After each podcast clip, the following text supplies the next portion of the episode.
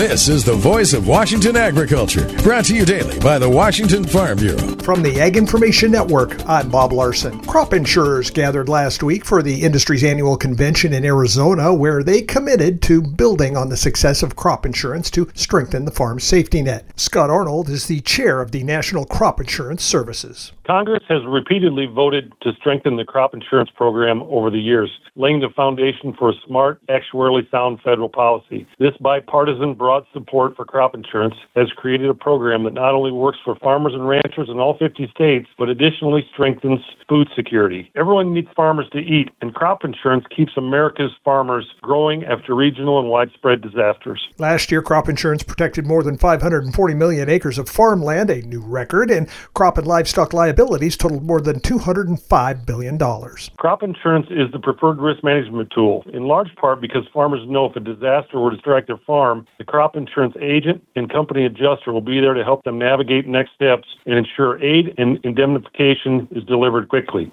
I've numerous times witnessed firsthand the despair evidenced on a farmer's face when they've lost a harvest. And the relief, when together with the adjuster and agent, a check is delivered. Tune in tomorrow for more on crop insurance and how it allows producers to continue their work in the face of disaster. Voice of Washington Agriculture, presentation of the Washington Farm Bureau and the Ag Information Network.